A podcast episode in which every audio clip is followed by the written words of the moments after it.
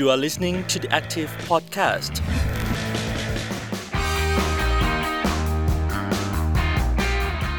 สวัสดีค่ะ ขอต้อนรับคุณผู้ฟังทุกท่านเข้าสู่ The Active Podcast กับซีรีส์ไทยกุกไลฟ์อะไรอะไรก็เกาหลี คุณผู้ฟังอยู่กับบ๊อบบี้พัทวีสีหัตรค่ะ คุณผู้ฟังคะ เพิ่งผ่านวันเด็กมาไม่นานค่ะ วันเด็กในประเทศไทยนะคะ ตรงกับวันเสาร์ที่ 2 ของเดือนมกราคมในทุกปีค่ะ ตามคำแนะนำของ VM กุลกานีผู้แทนองค์การสหพันธ์ เพื่อสวัสดิภาพเด็กระหว่างประเทศแห่งสหประชาชาติ เพื่อให้ประชาชนเห็นถึงความสำคัญและความต้องการของเด็ก และเพื่อให้เด็กได้มีส่วนร่วมในการสร้างสารรค์สังคม และตระหนักว่า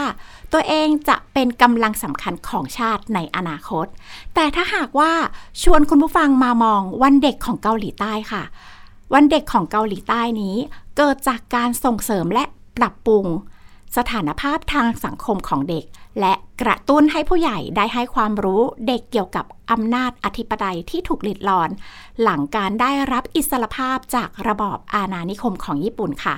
แต่คุณผู้ฟังคะ การมีอยู่ของวันเด็กหลาย ๆ คนก็ยังตั้งคำถามค่ะว่า เอ๊ะจริง ๆ แล้วกิจกรรมวันเด็กที่ถูกคิดขึ้นและถูกจัดวาง โดยผู้ใหญ่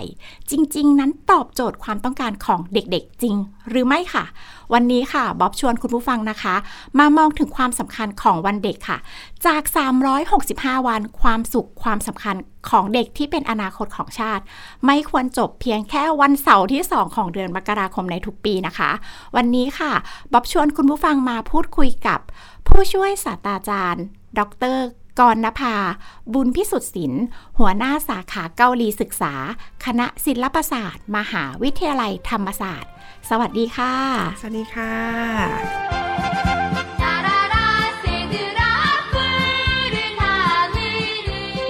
อาจารย์นุ่นคะบ๊อบขออนุญาตชวนอาจารย์นุ่นคุยถึงเรื่องที่มาที่ไป เริ่มจากที่มาของวันเด็กในเกาหลีใต้ก่อนเลยค่ะ ได้เลยค่ะ อันที่จริงถ้าจะพูดถึงวันเด็กของเกาหลีเนี่ยนะคะ ก็ต้องขออนุญาตเท้าความย้อนไปถึงในช่วงที่ในยุคที่จักรวรรดิญี่ปุ่น เข้ามายึดครองคาบสมุทรเกาหลีนะคะ ซึ่งในช่วงนั้นเนี่ยกินระยะเวลายาวนานมากนะคะ ตั้งแต่ปี 1910 จนถึงปี 1945 นับเป็นระยะเวลาถึง 35 ปีเลยทีเดียวนะคะ ในช่วงที่ญี่ปุ่นเข้ามานะคะ ก็จะจัดการนะคะในเรื่องของงานด้านการปกครองต่างๆ และสิ่งสำคัญคือญี่ปุ่นเนี่ยมีแนวคิดที่จะลบล้างความเป็นเกาหลีหรือว่าความเป็นชาตินะคะใครจะรู้ว่าญี่ปุ่นจะได้มีวันที่จะคืนประเทศเกาหลีกลับคืนมานะคะ เพราะฉะนั้นในยุคนั้นเนี่ยญี่ปุ่นเองก็คิดว่าเขาต้องการที่จะสร้างวัฒนธรรมญี่ปุ่นในเกาหลี หรือฝังลากลงไปในนั้นเลย ดังนั้นเองนะคะก็จะมีกลุ่มนักเคลื่อนไหว ซึ่งจะเป็นกลุ่มเยาวชนหรือว่ากลุ่มนักเรียนนักศึกษานะคะ ก็จะตั้งขบวนการขึ้นมา มองง่ายๆ ก็เป็นกลุ่มขบวนการเสรีเกาหลีนั่นเองนะคะ ซึ่งกลุ่มคนกลุ่มนี้ค่ะก็จะทำการเคลื่อนไหวต่างๆ ในการที่จะต่อต้านญี่ปุ่น และในกลุ่มคนนี้นะคะก็จะมีคุณพังชองฮวันนะคะซึ่งท่านมองเห็นถึงความสำคัญของเด็กและเยาวชนเกาหลี ซึ่งถ้าเรามอง กันง่าย ๆ คือเด็กๆที่อยู่ในสังคมในยุคนั้น ก็อาจจะไม่ได้ทราบถึงความเปลี่ยนแปลงที่เกิดขึ้น หรือว่าเขาไม่ได้รับรู้ว่าความเป็นชาติเกาหลีของเขากำลังจะถูกกลืนกินไป เขาก็ใช้ชีวิตสนุกสนานไปในทุกๆวัน ดังนั้นท่านพังชองฮวันก็มีแนวคิดในการที่จะปลูกฝังเยาวชนเกาหลี ให้ได้รับทราบถึงความเป็นตัวตน แล้วก็ความเป็นชาติเกาหลี แล้วก็ต้องการที่จะ สื่อสารกับเด็กกลุ่มเด็ก ๆ ว่าเรายังคือเกาหลีอยู่ค่ะ แต่พอพูดถึงวันเด็กหลาย ๆ ประเทศนะคะ ก็จะบอกว่าวันนี้เนี่ยให้ความสำคัญกับเด็ก ถ้าอย่างนั้นอยากชวน อาจารย์นุ่นลองมองว่าการให้ความสำคัญของเด็ก ไม่ว่าจะเป็นที่เกาหลีใต้แล้วอาจจะยอมองย้อนมาที่ประเทศไทยด้วย ลองเปรียบเทียบกันหรือว่ามีความเหมือนความต่างยังไงตรงไหนบ้างคะ คือถ้าเรามองในปัจจุบันนะคะทั้งสองประเทศไม่ว่าจะเป็นเกาหลีใต้เอง หรือว่าประเทศไทยก็มุ่งที่จะให้ความสำคัญกับเด็ก แล้วก็ส่งเสริมในเรื่องของสิทธิของเด็ก แต่ถ้าเราย้อนไปที่อดีตนะคะมันมีความเหมือนและความต่าง ยกตัวอย่างเช่น อดีตของเกาหลีเนี่ยเราทราบกันดีอยู่แล้วว่าสังคมเกาหลีคือสังคมอาวุโสนะคะ ซึ่งได้รับอิทธิพลมาจากปรัชญาของจื้อ ดังนั้นคำว่าเด็กและผู้ใหญ่เนี่ยจะถูกแยกออกจากกันอย่างชัดเจน และจะมีการระบุหน้าที่ว่าผู้ใหญ่จะต้องทำอะไร เด็กจะต้องทำอะไรนะคะเพราะฉะนั้นหลักคิดแบบนี้เนี่ยมันก็จะส่งผลแล้วก็สะท้อนให้กับสังคมเกาหลี เราจะเห็นได้ว่าในอดีต ผู้ใหญ่จะสามารถที่จะสั่งนะคะหรือว่าบังคับให้เด็กทำอะไรก็ได้ ยกตัวอย่างเช่น การแต่งงานนะคะ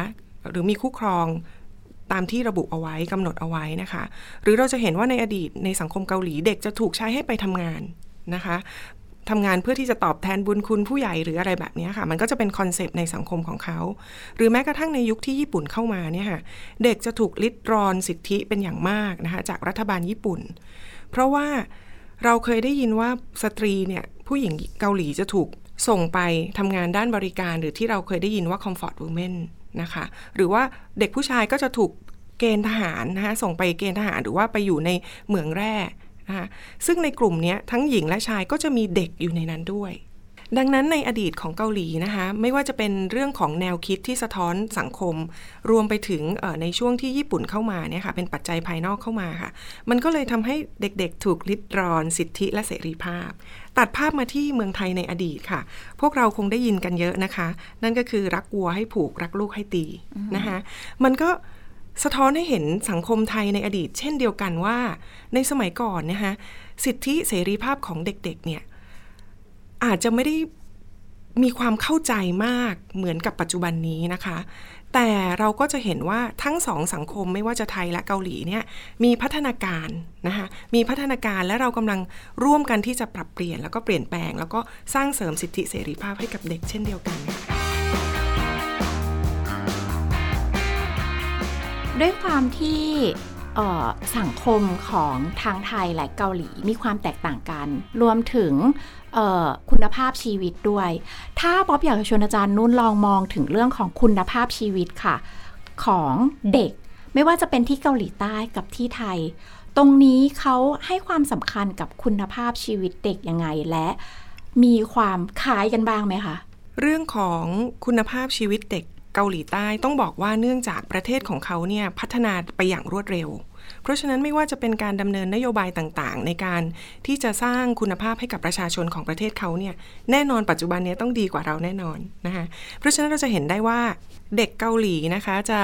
มีคุณภาพชีวิตค่อนข้างดีนะคะเขาจะได้รับการศึกษาขั้นพื้นฐานนะคะแล้วก็ที่สำคัญเลยตอนนี้สังคมเกาหลีผู้ปกครองต่างแข่งขันกัน ที่จะสร้างคุณภาพให้กับลูกหลานของตัวเอง เพราะฉะนั้นเด็กเกาหลีก็จะมีการศึกษาที่ดีนะคะ แล้วเขาก็จะส่งเสริมแล้วก็ฝึกฝนให้เด็กๆเนี่ยสามารถดูแลตัวเองได้ อาจารย์เคยเห็นนะคะว่าเด็กเล็กๆเนี่ยค่ะสามารถที่จะขึ้นรถไฟใต้ดินเองนะคะ ไปโรงเรียนเอง เลิกเรียนแล้วก็สามารถที่จะเดินทางกลับบ้านเองได้แบบนี้นะคะแล้วก็ที่อาจารย์เห็นมานะคะในช่วงปี 2000 2010เนี่ยค่ะเราจะเห็นว่าสังคมเกาหลีเนี่ยเริ่มที่จะเข้าสู่สังคมหลากวัฒนธรรมละ ดังนั้นก็จะมีต่างชาติมีกลุ่มนักเรียนนักศึกษากลุ่มคนทำงานจากต่างชาติเข้ามาเพราะฉะนั้นเด็กๆ กลุ่มนี้นะคะเราไปดูเลยว่าบางโรงเรียนหรืออนุบาลจนถึงประถมมัธยมเนี่ยเขาจะมีรายวิชาหรือหลักสูตรเกี่ยวกับ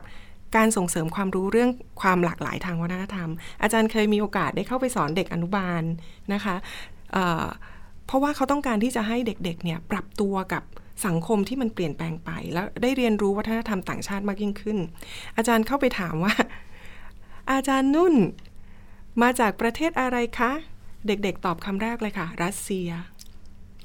ส่งสะท้อนให้เห็นว่าเด็กๆเนี่ยเขาไม่รู้หรอกว่าหน้าตาแบบนี้คือคนชาติไหน แต่เขารู้จักอะไรคะ จีน รัสเซีย อเมริกาญี่ปุ่นนะคะเขาก็พูดออกมา ซึ่งน่ารักมากนะคะ เพราะฉะนั้นเกาหลีเนี่ยก็ส่งเสริมในเรื่องของอการศึกษาทั้งด้านภาษาแล้วก็วัฒนธรรมให้กับเด็กๆ ในยุคหลังๆ นี้เป็นอย่างมากค่ะ พูดถึงเรื่องของวันเด็กใช่ไหมคะอาจารย์นนทุกๆ ปีที่ไทยค่ะ จะมีคำขวัญวันเด็กแห่งชาติ ซึ่งปีนี้นะคะะนายกของเราก็คือคุณเศรษฐาทวีสินนะคะ ก็ ให้คำขวัญวันเด็กว่ามองโลกกว้าง คิดสร้างสรรค์เคารพความแตกต่าง ร่วมกันสร้างประชาธิปไตย ทีนี้บ๊อบอยากรู้ว่าเกาหลีใต้มีคำขวัญบ้างไหมคะแล้วอาจารย์มุมมีมุมมองต่อเรื่องการมีคำขวัญของประเทศไทยในวันเด็กยังไงบ้างคะอันที่จริงนะคะเรื่องของ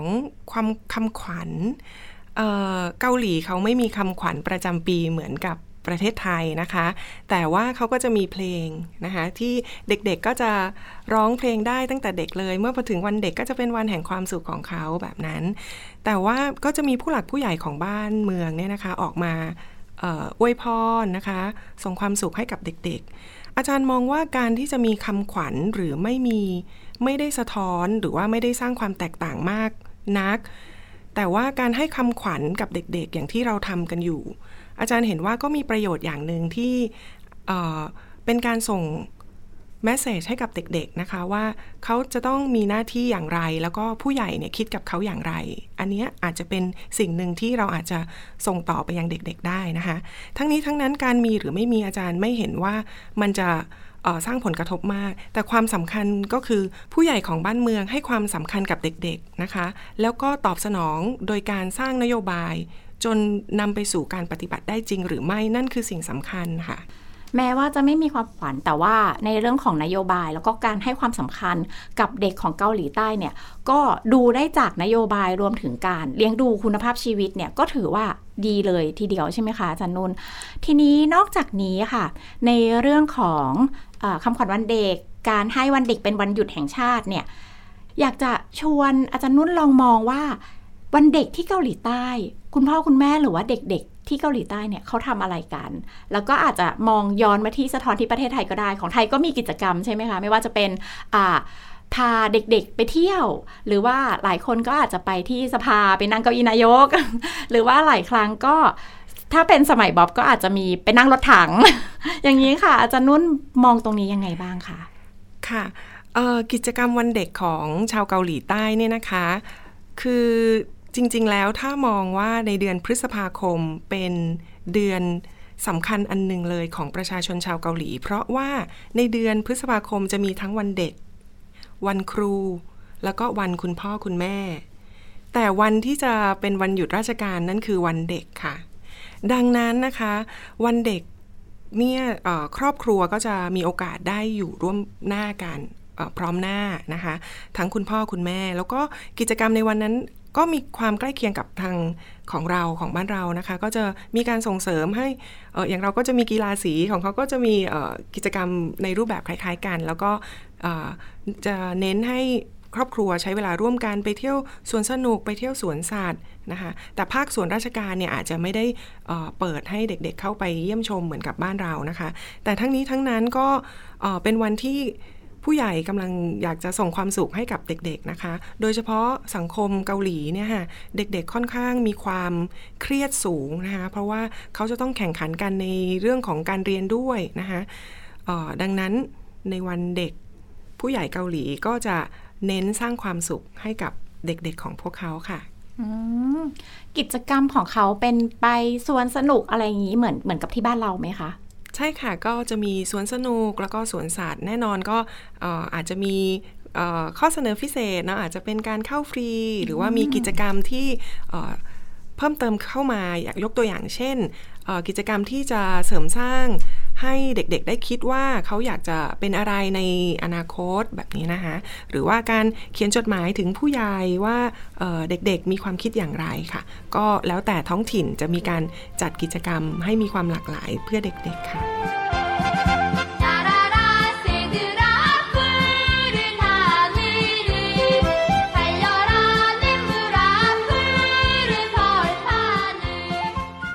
เราพูดกันถึงว่าที่เกาหลีใต้ค่ะ ให้ความสำคัญกับเด็กสะท้อนผ่านมิติทางนโยบาย ถ้าอย่างนั้นอาจารย์นุ่นพอจะยกตัวอย่างมิติของนโยบายหรือว่ามิติที่ให้ความสำคัญกับเด็กของที่เกาหลีใต้ให้ฟังหน่อยได้ไหมคะจริง ๆ แล้วเกาหลีใต้มีนโยบายที่จะส่งเสริมแล้วก็พัฒนาศักยภาพของเด็กอยู่มากนะคะ ทั้งเป็นนโยบายที่เป็นของส่วนกลางด้วย แต่วันนี้อาจารย์อยากจะหยิบยกนโยบายของกรุงโซ นะคะที่เป็นนโยบายที่จะเสริมสร้างพัฒนาการศักยภาพของเด็กนะคะภายใต้คำขวัญของกรุงโซคือเอเมืองของรอยยิ้มของเด็กอะไรแบบนี้แล้วกันอาจารย์ก็แปลมาแบบนี้ก็ได้นะคะก็จะเห็นว่าโซกรุงโซเนี่ยนะคะมีการวางแผนดำเนินนโยบายนะคะในระยะเวลา 4 ปี ด้วยงบประมาณนะคะ ถ้าพูดเป็นภาษาไทยเนี่ยอยู่ประมาณ 10,000 ล้านบาทนะคะในระยะเวลา 4 ปี โดยจะแบ่งออกเป็น 5 หมวดด้วยกันนะคะ นั่นก็คือหมวดของการมีส่วนร่วมและการให้เกียรติ หมวดที่ 2 ก็คือการสร้างพื้นที่แห่งความสุข หมวดที่ 3 ก็คือการ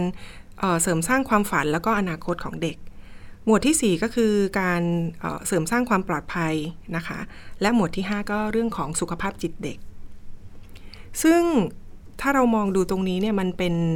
เอ่ออะไรที่เป็นรูปธรรมมาก ๆ เลยนะคะ อาจารย์เคยเอ่อใช้ชีวิตอยู่เกาหลี แล้วก็ได้เห็นว่าวันหนึ่งก็มีรถห้องสมุดเคลื่อนที่อืมวิ่งมาหาถึงหน้าบ้านอาจารย์เลยนะคะ ซึ่งเด็กๆในชุมชนก็สามารถที่จะเข้าไปในแหล่งเรียนรู้อันนั้นได้นะคะเอ่อดังนั้นจากนโยบายตัวอย่างที่ได้เห็นนะคะเราก็จะเห็นว่า เกาหลีเนี่ยนะคะมุ่งที่จะใช้งบประมาณ เพื่อที่จะส่งเสริมศักยภาพนะคะ แล้วก็ดูแลทั้งในเรื่องของร่างกายและจิตใจของเด็กของเขานะคะ ให้เติบโตแล้วก็พัฒนาได้ อาจารย์ขออวิเคราะห์ในส่วนตรงนี้นิดนึงว่าเพิ่มเติมนิดนึงนะคะว่า สังคมเกาหลีเนี่ยเด็กเกาหลีจะได้รับการส่งเสริมนะคะ เราจะสังเกตได้ว่า เด็กเกาหลีในยุคปัจจุบันนี้จะมีความสามารถอย่างใดอย่างหนึ่ง ไม่ว่าจะทางด้านกีฬาหรือดนตรี เราจะเห็นได้เลยว่าเมื่อเด็กเล็กๆเลิกเรียนแล้ว จะมีรถบัสนะคะของโรงเรียนเปียโน ของโรงเรียนเทควันโด ก็เป็นคอร์สเลยค่ะ คุณพ่อคุณแม่ก็จะฝากฝังให้รถบัสมารับ แล้วก็ไปเรียนกีฬาหรือดนตรีที่เขาชื่นชอบนะคะ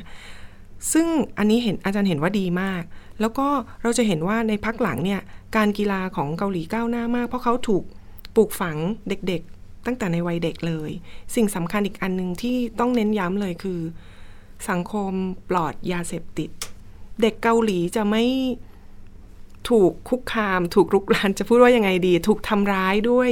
ยาเสพติดเลยนะคะ อันนี้เป็นประเด็นสำคัญมาก ถ้าเราจะพัฒนาเด็กไทย อันดับแรกเลยอาจารย์คิดว่าเราต้องปราบเรื่องพวกนี้ให้หมดไปค่ะ แล้วก็ช่วยกันส่งเสริมในเรื่องของศักยภาพไม่ว่าจะด้านกีฬาหรือด้านดนตรีอืมค่ะค่ะบ๊อบถามอาจารย์นุ่นต่อตรงนี้อีกนิดนึงเพราะว่าอ่าหลังจากที่เรียนรู้วัฒนธรรมใช่ไหมคะพอหนึ่งขวบเขาก็จะมีให้จับว่าอนาคตเนี่ยเราอะเออน้องหรือเด็กลูกเราอะค่ะ คนนั้นเนี่ยจะเป็นการคาดเดาเนาะว่าจะไปในทิศทางไหน แล้วก็พอโตขึ้นเนี่ย จากที่อาจารย์นุ่นเล่าให้ฟังก็คือ จะมีการส่งเสริมในส่วนที่เขาสนใจ ทีเนี้ยในสิ่งที่เขาสนใจอะค่ะ มันมีทั้งในเรื่องของกีฬา ดนตรี บางคนก็อยากเป็นไอดอลหรือว่าเป็นผู้พิพากษาหรืออะไรต่างๆ คืออช่องของอาชีพนี้หลากหลาย คนเกาหลีเขามีมุมมอง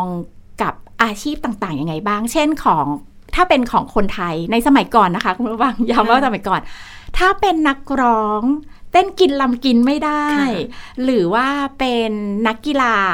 แม้ว่าจะเป็นนักกีฬาอาชีพ เป็นนักกีฬาทีมชาติ แต่ในสมัยก่อน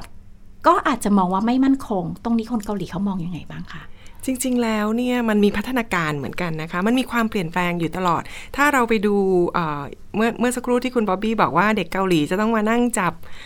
เพื่อทำนายอนาคตตัวเอง สมัยก่อนก็จะมีอะไรคะพวกหูฟังแพทย์ใช่ไหมคะปากกาดินสอเนาะอยากจะเป็นอาชีพยอดฮิตนะคะ หรือว่าทนายความหรือว่าอาจารย์คุณหมอ แต่พอผ่านมายุคหนึ่งใช่ไหมคะเป็นยุคที่นักกีฬาไอดอลเนี่ยเป็นที่เขาเรียกว่าอะไรอะสามารถสร้างรายได้ แล้วก็สร้างชื่อเสียงให้กับประเทศ ดังนั้น บนโต๊ะนะคะจากที่เคยมีสมุดปากกาหูฟังคุณหมอเนาะ ก็เปลี่ยนค่ะ หน้าโต๊ะก็จะเปลี่ยนเป็นอะไรคะไมโครไมโครโฟโฟนนเปลี่ยนเป็นลูกฟุตบอลอ่าอะไรแบบนี้นะคะ ทีนี้พอมาถึงยุคหลังในยุคดิจิทัลแบบนี้นะคะอาชีพใหม่ ๆ ก็เกิดขึ้นมีความหลากหลายเนาะเป็นเป็นเอ่อยูทูบเบอร์บ้างนะคะ หรือว่าเอ่อการสร้างธุรกิจบนเอ่อเครือข่ายเอ่อบน social network แบบเนี้ยค่ะ ดังนั้นตอนนี้นะคะ ถ้าเราไปถามเด็กเกาหลี มีใครอยากจะรับราชการไหมหรือมีใครอยากจะเป็นอาจารย์ไหมนะคะ ตอนนี้เนี่ยสัดส่วนก็ลดน้อยลงแล้วค่ะ เพราะว่าอาชีพใหม่ ๆ แล้วก็อาชีพอิสระเนี่ยค่ะเป็นที่ต้องการของเยาวชนเกาหลีมากขึ้นค่ะถ้าอย่างนั้นชวนอาจารย์นุ่นมองต่อในเรื่องของการให้สิทธิ์ การคุ้มครองเด็ก ซึ่ง ถ้าดูจากในเรื่องของกฎหมายและนโยบาย เมื่อกี้นี้จากกรุงโซที่อาจารย์นุ่นเล่าให้ฟัง ก็มองดูเป็นรูปธรรมมาก ๆ เลย ทีนี้ถ้ามองสิทธิและความคุ้มครอง อาจจะมองจากกฎหมายจากส่วนกลางก็ได้นะคะ อาจารย์นุ่นอาจารย์มองว่าสะท้อนสิทธิการคุ้มครองของเกาหลีใต้ แล้วก็มามองสิทธิเด็กในบ้านเราอะค่ะอาจารย์นุ่นค่ะ คือถ้ามองเกาหลีนะคะค่อนข้างที่จะพร้อมนะคะ แล้วก็ให้สิทธิเด็กได้ดีนะคะ แล้วก็มีการส่งเสริมต่างๆ มากมาย ดังที่นำเรียนเมื่อสักครู่นี้ แต่ว่าเกาหลียังติดอยู่อันหนึ่งนะคะ เกาหลียังมีในเรื่องของการที่ผู้ใหญ่บังคับให้เด็กเรียน ใช้เวลากับการเรียนมากจนเกินไป จนเด็ก โดยเฉพาะก่อนเข้ามหาวิทยาลัย อย่างที่เราเห็นว่ามีการฆ่าตัวตายหรือว่าจากการกดดันจากการเรียนนะคะ เด็กดูจาก Sky Castle ก็ได้ ใช่ใช่ค่ะ ดังนั้นก็คือตรงนี้ค่ะเป็นเป็นสิ่งหนึ่งที่รัฐบาลเกาหลีจะต้องออปรับเปลี่ยนหรือว่าแก้ไขนะคะ ทีนี้ตัดภาพมาที่ความสำคัญของการให้สิทธิของเด็กไทยนะคะอาจารย์มองว่าสิ่งสำคัญเลยก็คือการเข้าถึงในเรื่องของการศึกษานะคะ เพราะว่า ถ้ามองแล้วเนี่ยในเมืองไทยยังมีเด็กอีกเป็นจำนวนมาก ที่ยังไม่ได้เข้าสู่กระบวนการหรือว่าได้เข้าสู่สิทธิขั้นพื้นฐานในเรื่องของการศึกษานะคะ เพราะว่าก็ยังมีเด็กที่ยังตกหล่นอยู่บ้างนะคะ เนื่องจากอาจจะเป็นในเรื่องของสภาพเศรษฐกิจ แล้วก็ครอบครัวเองก็ดีนะคะ เมื่อเราแก้ปัญหาแล้วก็ให้การศึกษาได้อย่างเท่าเทียมแล้วนะคะ เช่นเดียวกันค่ะ เรื่องเราก็จะต้องต่อยอดไปในเรื่องของการพัฒนาทักษะศศักยภาพของเขาอย่างที่เมื่อสักครู่นะคะเรื่องของกีฬาก็ดี เรื่องของอดนตรีก็ดีหรือว่าอาจจะเป็นความสามารถในด้านอื่น ๆ ที่เขามีค่ะ เราจะต้องมีองค์กรหรือหน่วยงานที่จะเข้าไปส่งเสริม หรือแม้กระทั่งเราอาจจะมีกลุ่มคนที่เข้าไปพูดคุยกับเด็ก ๆ นะคะ เพื่อที่จะ ดึงศักยภาพนะคะ แล้วก็ช่วยให้คำปรึกษาค่ะ อาจารย์คิดว่าสำคัญมากนะคะ บางครั้งเด็กๆ อยากจะมีที่พึ่งหรือว่าใครที่จะคอยให้คำปรึกษาเขาได้ค่ะ หน่วยงานหรือองค์กรภาครัฐ อาจจะมีคนกลุ่มนี้ค่ะ ไปช่วยในเรื่องของการให้ความรู้กับเด็กๆ ในการที่จะต่อยอดอนาคตของเขา ค่ะค่ะงั้นถ้าอยากจะถามต่อในเรื่องของสิทธิเด็ก คือถ้าถ้าดูในเรื่องของกฎหมายการคุ้มครองเด็กต่าง ๆ ใช่ไหมคะ ไม่ว่าจะเป็นทั้งทางเกาหลีใต้แล้วก็ของไทย จริง ๆ เราควรเสริมเพิ่มเติมตรงไหนได้บ้าง หรือว่าใครตรงไหนที่สามารถไปช่วยได้บ้าง อาจจะไม่ได้เป็นแค่ภาครัฐอย่างเดียว อาจจะเป็นครอบครัวช่วยได้ โรงเรียนช่วยได้ หรือว่าเอกชนสามารถเข้ามาช่วยได้ตรงนี้อาจารย์มองอยังไงบ้างคะจริงๆแล้วทุกภาคส่วนสามารถที่จะเป็นกำลังสำคัญในการที่จะช่วยสอดส่องดูแลนะคะ แล้วก็สร้างสิทธิให้กับเด็กได้ เริ่มง่าย ๆ เลยก็เริ่มจากครอบครัวนะคะ คุณพ่อคุณแม่พี่น้องเนี่ยเราจะต้องรู้จักที่จะเข้าใจ อันดับแรกเลยเนี่ยคุณต้องไปเข้าใจสิทธิเด็กพื้นฐาน 4 ข้อนั้นให้ได้ก่อนนะคะ คือถ้าเราเข้าใจสิทธิพื้นฐานที่เด็กควรจะได้รับแล้วเนี่ยค่ะในครอบครัวเองเนี่ยเราก็จะไม่มีการลิดรอนสิทธิของเด็กนะคะและเราก็จะสร้างความสุขสร้างความปลอดภัยนะคะให้เด็กให้เด็กๆได้ และต่อยอดไปถึงการที่จะสร้างการพัฒนาให้ความรู้ให้การศึกษา ให้อิสระกับเด็ก ไปจนถึงการให้เขามีส่วนร่วม เด็กๆ หรือเยาวชนควรที่จะ มีสิทธิ์ที่จะมีส่วนร่วมในการนำเสนอความคิดเห็น เขาสามารถที่จะบอกได้ว่าเขาอยากทำอะไร หรือไม่อยากทำอะไร หรืออยากจะให้สังคมของเราเป็นแบบไหน เราควรที่จะให้เด็กๆเเข้ามามีส่วนร่วมในทุกๆกระบวนการในทุกๆการสร้างสังคมของเราค่ะ ในสังคมไทยไม่แน่ใจว่าที่เกาหลีเป็นด้วยหรือเปล่า ก็จะมีกรอบบางอย่าง เช่นในเรื่องของออการศึกษาอาจจะมุ่งตรงไปที่ทางว่าจำกัดกรอบค่ะ อาจารย์นุ่นพอจะมองได้ไหมคะว่า ถ้าอาจจะมองไปที่เรื่องของการศึกษา ตรงนี้เราสามารถมาช่วยสะท้อนสิทธิ์หรือความต้องการเด็กตรงนี้ยังไงได้บ้างเราอาจจะขยายช่องว่างตรงไหนหรือว่าเราสามารถ ทำอะไรได้บ้าง จริงๆแล้วในในตัวเด็กทุกคนเขาก็จะมีศักยภาพ แล้วก็มีจินตนาการ มีความคิดสร้างสารรค์ มีความฝันของเขา เพียงแต่ว่าในสังคมปัจจุบัน มันยังไม่ได้ถูกสะท้อนออกมา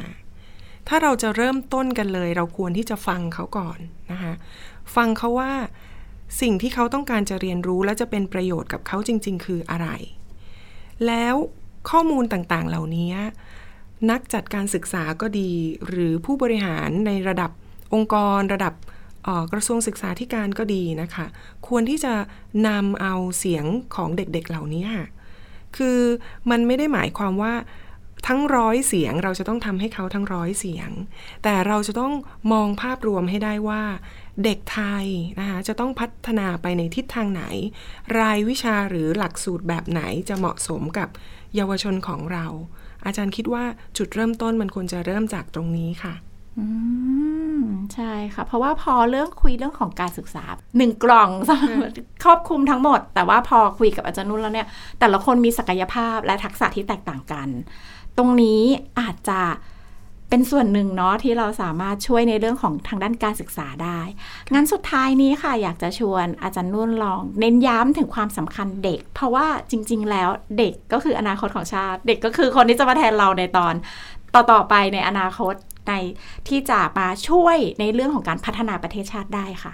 ค่ะ จริง ๆ เราก็ พูดกันมาตลอดในระยะเวลาที่เราคุยกันว่าเด็กเนี่ยมีความสำคัญนะคะ แล้วก็เป็นทรัพยากรที่เราจะต้องช่วยในเรื่องของการพัฒนานะคะ ไม่ว่าจะเป็นในเรื่องของการศึกษาศักยภาพในความสามารถพิเศษในด้านต่างๆ ตลอดไปจนถึงการพัฒนาในเรื่องของสุขภาพจิตใจก็ดีนะคะแต่ถ้าจะให้อาจารย์พูดสุดท้ายเลย ก็เลยนั่งย้อนไปถึงว่าตัวเองเป็นเด็กเนี่ยนะคะ ไม่ว่าเราที่เป็นผู้ใหญ่อยากจะให้เด็กเติบโตไปในทางทิศทางไหนก็ตามนะคะเราอย่าลืมนะคะว่าเด็กก็คือเด็ก เด็กจะต้องมีพื้นที่และเวลาที่เขาจะได้เล่น และได้เรียนรู้ตัวตนของเขาเองนะคะตรงนี้อาจารย์คิดว่าสำคัญ เพราะมันจะเป็นพื้นที่และเวลาที่จะให้เขาได้เรียนรู้และสร้างสรรค์ นะคะ แล้วก็สามารถที่เด็กต้องรู้ความต้องการของตัวเองก่อนค่ะ เขาถึงจะสามารถที่จะมีความมั่นใจแสดงออกได้แล้วก็ขับขับเคลื่อนสังคมได้ค่ะ ย้ำอีกนิดนึงนะคะ เพราะว่าหลาย ๆ ครั้งเวลาคุยกับเด็ก ๆ น้อง ๆ หลายคน เราชอบบอกว่าในอนาคตถามว่าชอบอะไรหลาย ๆ ครั้ง เด็ก ๆ จะตอบว่าไม่รู้ว่าชอบอะไร ไม่รู้ว่าอยากทำอะไร อาจารย์มีคำแนะนำไหมคะว่าเด็ก หรือว่าใครก็ตามจะหา ความต้องการหรือรู้ใจตัวเองทำยังไงได้บ้างคะอาจารย์ อันนี้นี่เป็นคำถามสุดท้ายที่จริง ๆ แล้วอยากจะพูดมากๆเลยค่ะ เมื่อไหร่ก็ตามนะคะที่เด็กบอกว่าไม่รู้จะทำอะไร ยังไม่รู้ความฝันของตัวเอง นั่นหมายความว่า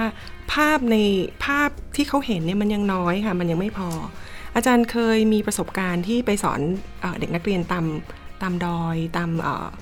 ในถิ่นธุรกันดารเนี่ยถ้าเราจะถามเขาว่าอยากเป็นอะไรคำตอบจะมีอยู่ไม่มากค่ะ ก็คืออยากเป็นทหาร อยากเป็นตำรวจและอยากเป็นครู เพราะว่าเขาจะได้ข้อมูลแค่ทหารตำรวจและครูค่ะ ดังนั้นนะคะเมื่อไหร่ที่เราได้พบกับน้องๆ หรือเยาวชนที่เขาบอกว่าเขายังไม่รู้ว่าเขาจะทำอะไร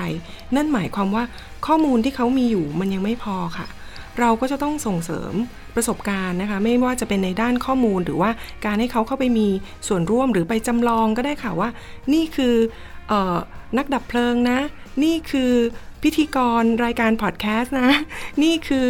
ออาชีพแบบนี้เป็นแบบไหน เราจะต้องให้ข้อมูลเขาค่ะ เพื่อให้เขานำไปประกอบการตัดสินใจว่าจริง ๆ แล้วเขาอยากเป็นอะไร ก็เหมือนชุดประสบการณ์ใช่ไหมคะถ้าเกิดว่าเรามีมากเราก็จะสามารถตัดสินใจได้ว่าจริง ๆ เราอยากเป็นแบบนี้หรือเปล่า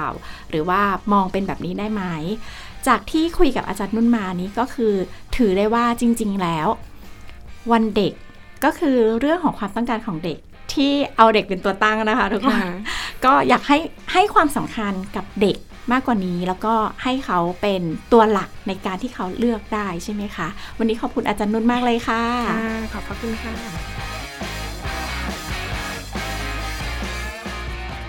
ค่ะคุณผู้ฟังคะ ถือได้ว่าจากที่เราคุยกันในเรื่องของวันเด็กนะคะ แม้ว่าคำขวัญในประเทศไทยเนี่ยจะเป็นอีกหนึ่งความคาดหวังของผู้ใหญ่ในสังคมที่แสดงออกมาเป็นรูปธรรมนะคะ มีส่วนในการสร้างวาทกรรมต่าง ๆ แต่สิ่งที่สำคัญที่สุดตลอดการคุยที่เราคุยมา น่าจะเป็นเรื่องของการเข้าใจให้ความสำคัญ และในเรื่องที่เด็กเป็นคนสามารถ เป็นคนหลัก เป็นคนที่สามารถ เลือกออกแบบได้ไม่ว่าจะเป็นในเรื่องของคำขวัญชีวิต หรือว่ามุมมองในการใช้ชีวิตของเขานะคะ และกลับมาพบกับซีรีส์ไทยกุกไลฟ์อะไรอะไรๆก็เกาหลีได้ใหม่ ในตอนต่อไปสำหรับวันนี้ สวัสดีค่ะ You are listening to the Active Podcast.